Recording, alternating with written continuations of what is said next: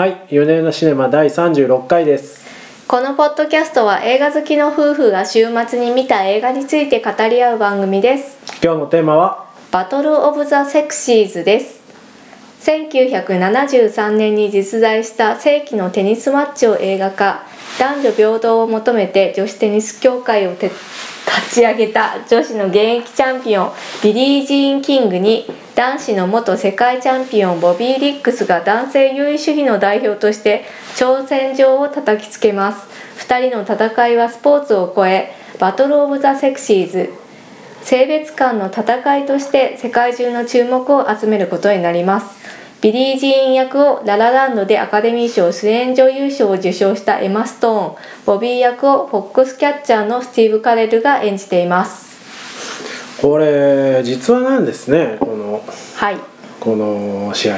はい、ちょっと我々もまだ生まれていなかった頃なので70年、はい、わからないんですが、そのボビー役を演じていたスティーブ・カレルによると、月面着陸ぐらいのインパクトのある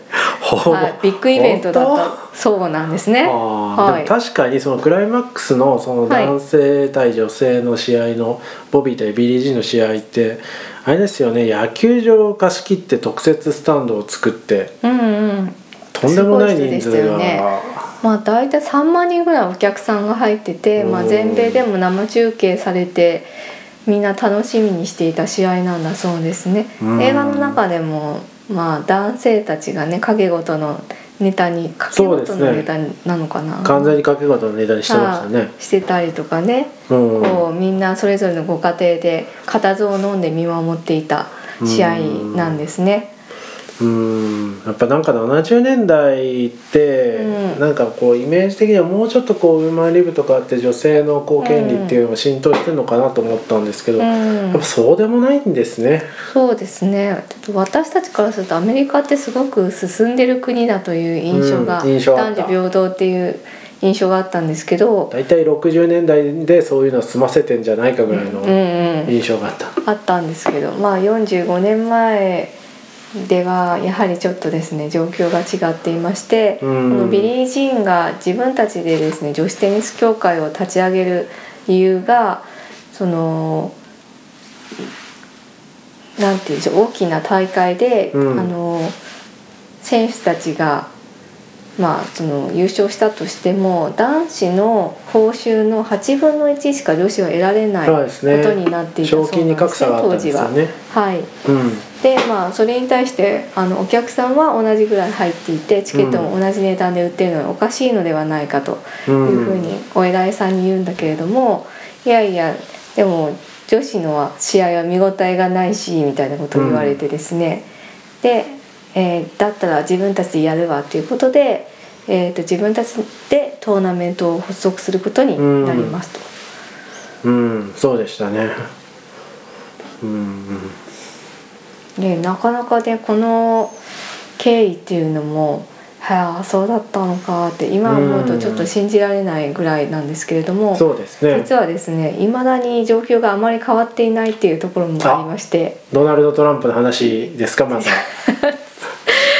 たまたですかね。映画の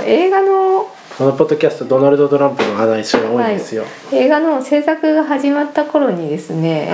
その監督さんたちは、トランプ対ヒラリーっていう選挙がちょうどあって、で、ヒラリーが当然勝つだろうというふうに最初思ってたらしいんですね。なのでヒラリーが大統領になった後にこの映画が公開されたら、女性たちにとって大変鼓舞する内容になるんじゃないかっていうふうに、昔はこうだったけど、ついに初の女性大統領が、現れたよみたいな、時代は変わったよみたいな、黒人の大統領に次は、印象を与えるんじゃないかと思っていたそうなんですが、結果としては皆さんご存知の通りトランプが勝ちまして、時代を逆戻りした感じですね。そうですね。今彼が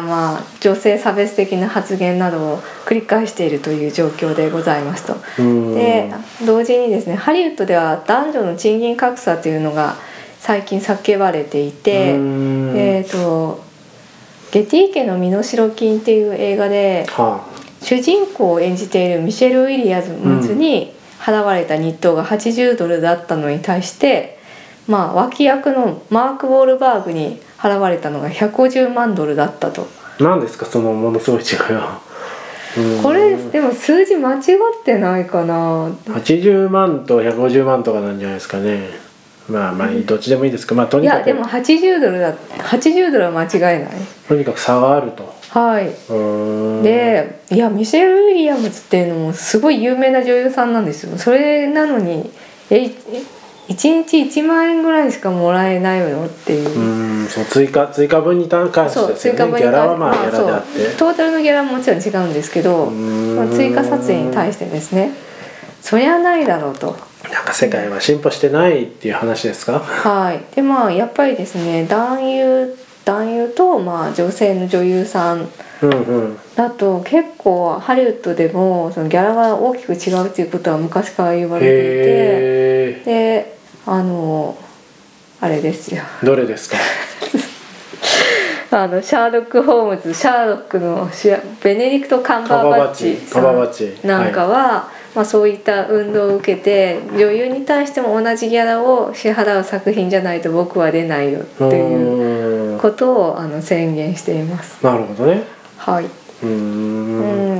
でまあ日本でもですね。お、日本でもあるんですか？はあ、日本でもまあ何しろジェンダーギャップ指数114位という大変不名誉な日本でございますから、ね、そうなんですよ。不思議なのはジェンダーギャップ指数がそこまで悪い日本国からはあまりこういう映画が出てこないっていうのが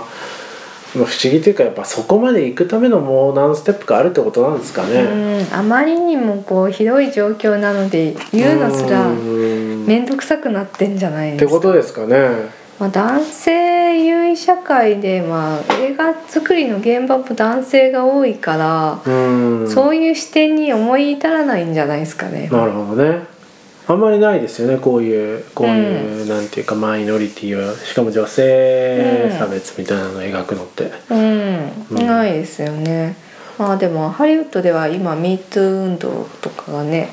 起こっていますから、ね、これからそういう、ね、作品が増えていくんじゃないのかなとは思いますけどね。まあ、で日本においてもまあ男女の賃金格差っていうのはまあ2倍ぐらいあるっていうことでですね、不名誉ですね。全く他人事ではない映画ということでございますよ。不名誉ですね。しかも最近東京医大に端を発した試験のやつ、女子の受験差別、あれもね、あれも恥でしかないですね。全く先進国とは思えないレベルですよね。そうですね。最も私もですね、就職に関しては面接っていうのがあるからなんとなくまあ差別されるのは分かりますよ。ペーパーテストですからね。そう、あれね、ペーパーテストで最も公正でなければならない点数で決まるものにすらなんかこう点数を差別しているっていうのにたまげましたね。たまげましたね。はい。わかんないですね。はい。でこのままいくと私のね給料問題とか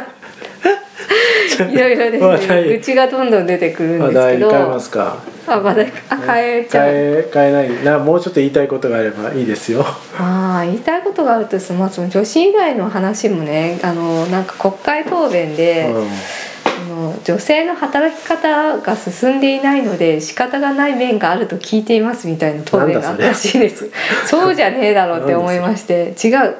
変えるべきは全体の働き方、つまり男性の側の働き方を変えるべきなんです。いや全くその通りだと思いますよ。全くもってその妊娠出産で女の人が辞めなきゃいけないとか、その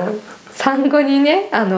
復帰した時にお迎えに行かなきゃいけないみたいな問題っていうのは結局男がやってないからなわけで、じゃあなんか男の側をどうにかするっていうことを考えないと、ずっと女性にこう負担がいて、じゃあその負担がもう行くことになって女は使わなくていいよねっていう話になっちゃうわけですよね。全くその通りでございます。はい、男性を代表して謝らせていただきます。なんでなんかそれをなんか女のせいみたいな言われ方するのいかがなものかと思います。全くその通りでございます。はい。この辺をやっぱ解消するにはですね、ベビーシッターとかまあでもね、3歳児神話とかね、いろいろ呪いがありますからね。そうそう。私も子供が生まれて働くとですね、子供がかわいそうとかね言ってくる人たち結構いるんですよね。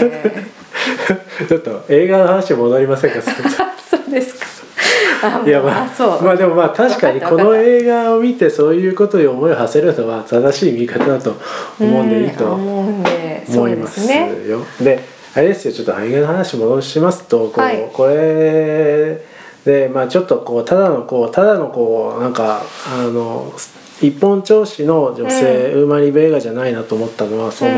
ボビーの方の孤独というか、ボビーの側のなんかバックストーリーみたいなのが描かれているのが良かったですよね。あ、そうなんですよ。ボビーの方も一応男性優位主義の代表として立つんですけれども、彼自身が女性差別をすごいしているっていうわけではないんですよ。そうなんですよね。実は彼はもともとその道化として道化役を演じるというか、もともとちょっとそういうはちゃめちゃなお調子者的なキャラクターだった方のようで、まあテレビの前でその仮装をしてみたりとか裸になってみたりとかするような人だったらしいんですね。で彼としては元々はテニスの世界王者だったんだけれども、今は金持ちのお父さんがいる奥さん、役員かなんかなんですよね。仕事のない役員。そう奥さんと結婚するんだけれども、家庭内でもう立場は全くないと、全く居場所がない。そうでお父さん、義理のお父さんの会社に就職してんだけれども全くやることがなくて、はい、会社でも居場所がない、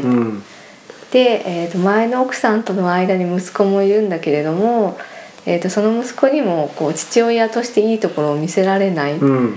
ともと彼は父親に向いていないというか、ちょっと本人が子供っぽすぎるんですよね。はい、なので、まあ、男として求められるその経済力、あとまあその不正、男性性、不正とかっていうもの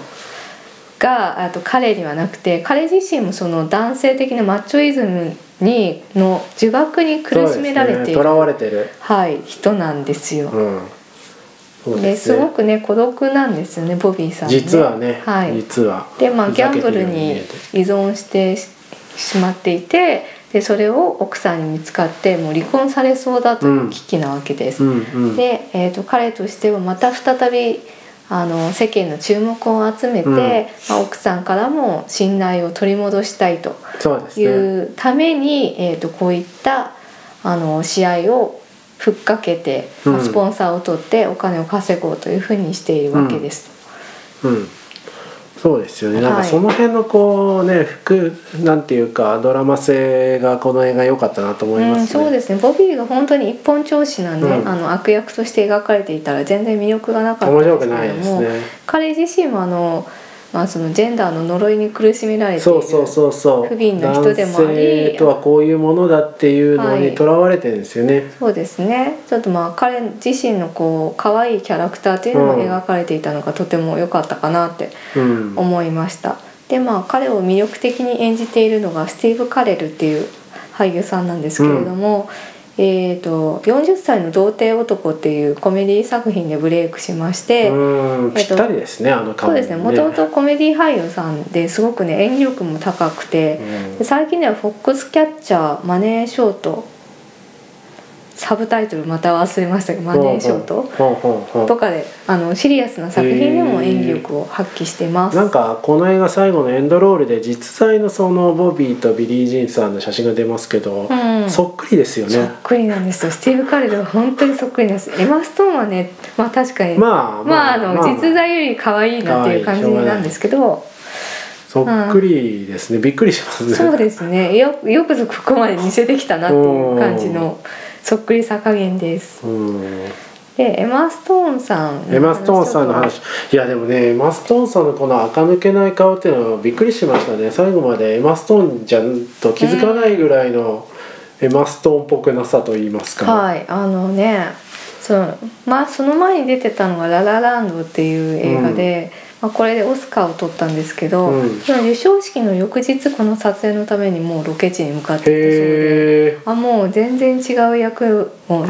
振り切っていたんだなとびっくりしましたね。でこのテニス選手の役なので、もともと彼女がララランドで演じていたのは女優さんの役で、やっぱりすごく体型が細かったんですね、でそれで4ヶ月間トレーニングで筋肉を増やして、テニスの練習もして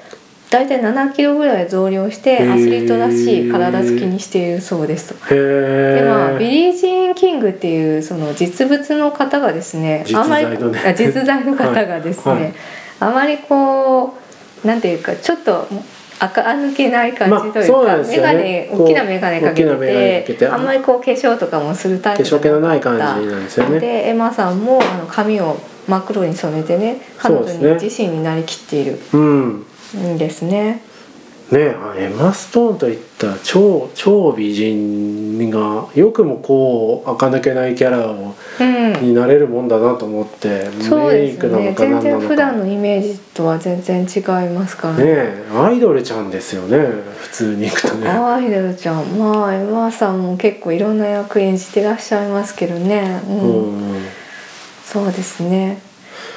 今回は本当に女優魂を見せております。いや本当にそう思いましたね、なんかこの間ウディアレンの何でしたっけ、博士のなんとか殺人、エマストーンが出てるやつが教授のおかしな妄想殺人、そんなやつを見てたんですけど、もう同じ人とは可愛い、ものすごい可愛い女性で、演じたんですけど、同じ役者とは思えないですね。しかも今回難しいのは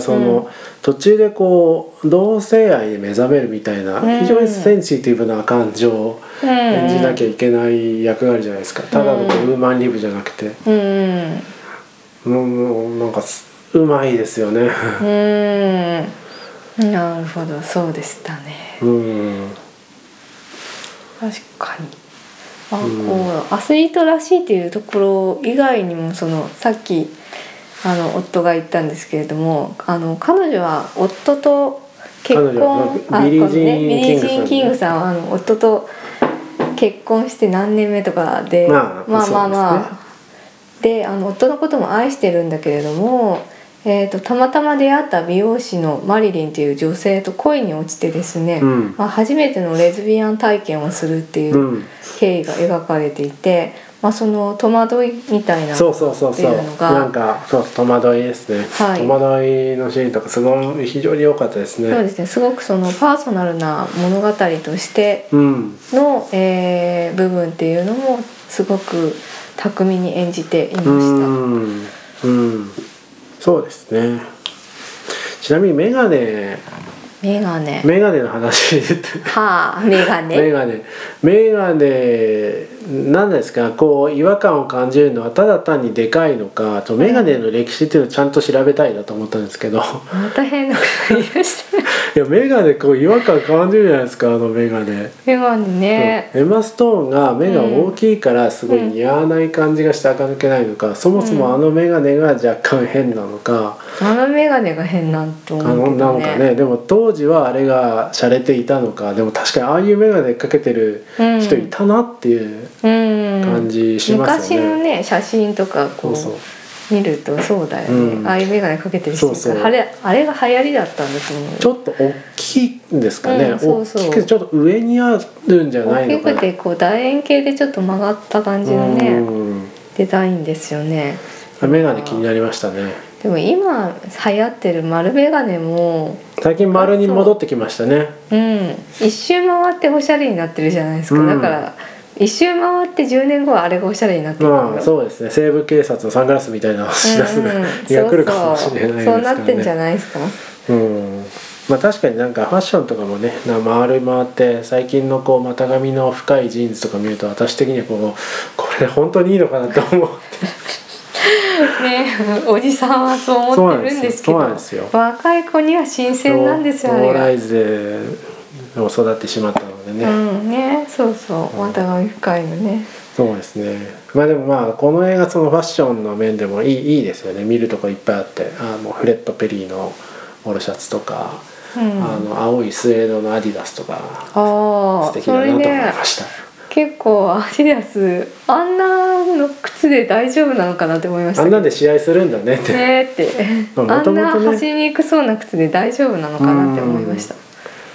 ともとまあスタン・スミスとかもなんか大シューズですからね、大丈夫なんでしょうねきっ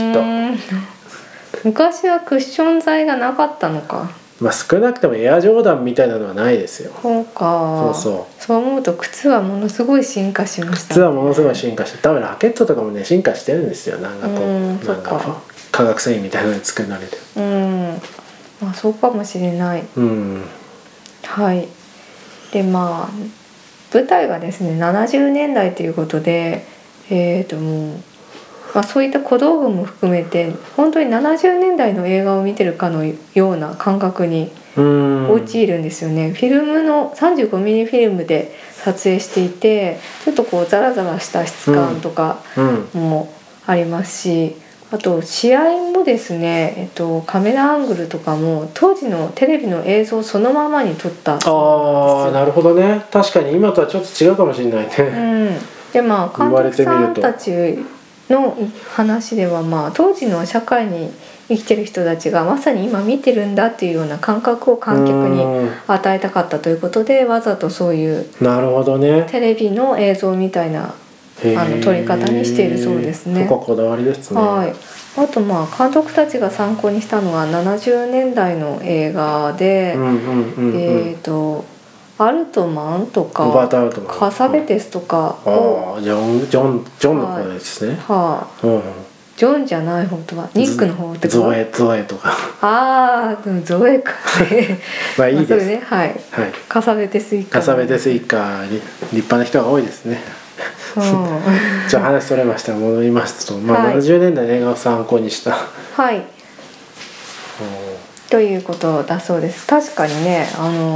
そうですね、なんかこう途中でカメラがズームインとかしたりとかするんですけど、なんかこういうのってやっぱり今の時ないからね。オープニングのあのビルのカットとかもちょっとヒッチコックとかを彷彿させる。ああ、ヒッチコックか、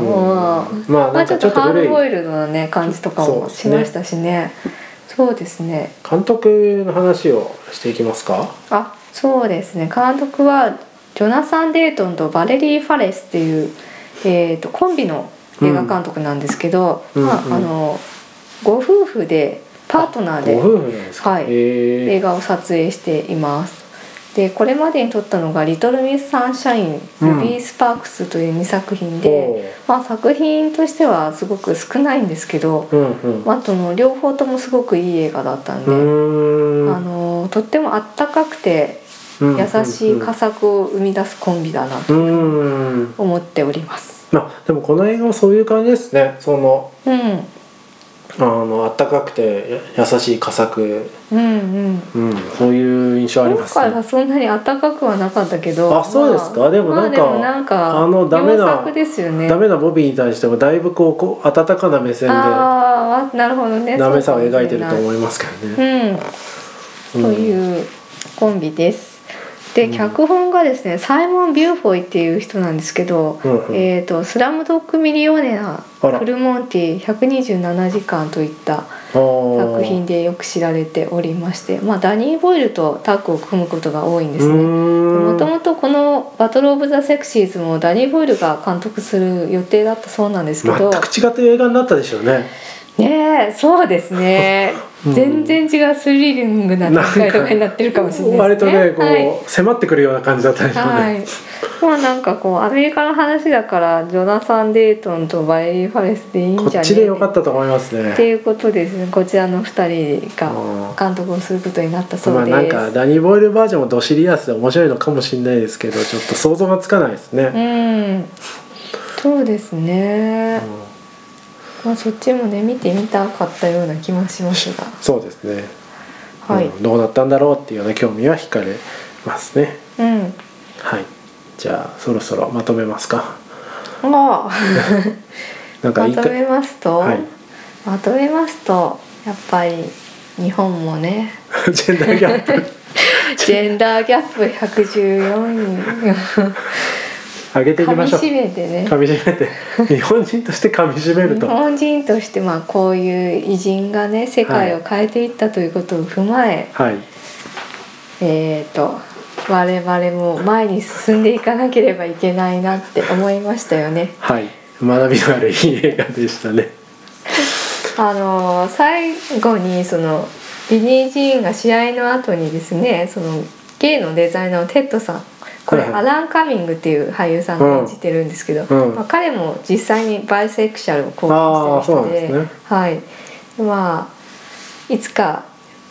自由に人を愛せる時が来るっていうようね、うん、なんねセリフをおっしゃっていて、うん、ただ今はダンスをするんだみたいな感じで言ってましたね。そうそう今を祝おうっていう風に訳されてましたけど、うん、今ダンスしようっていう風に英語では言ってましたね。うん、言ってましたね、うん、大変これもいいセリフだなと思って。はい。じゃあ我々も日本人として噛み締めるということで。これを噛み締めながら世界を変えていく必要があるなと思いましたね。でかいテーマになりました。はい。はい。そんなところですかね。はい。では今週はこんなところで。はい、ありがとうございました。ありがとうございました。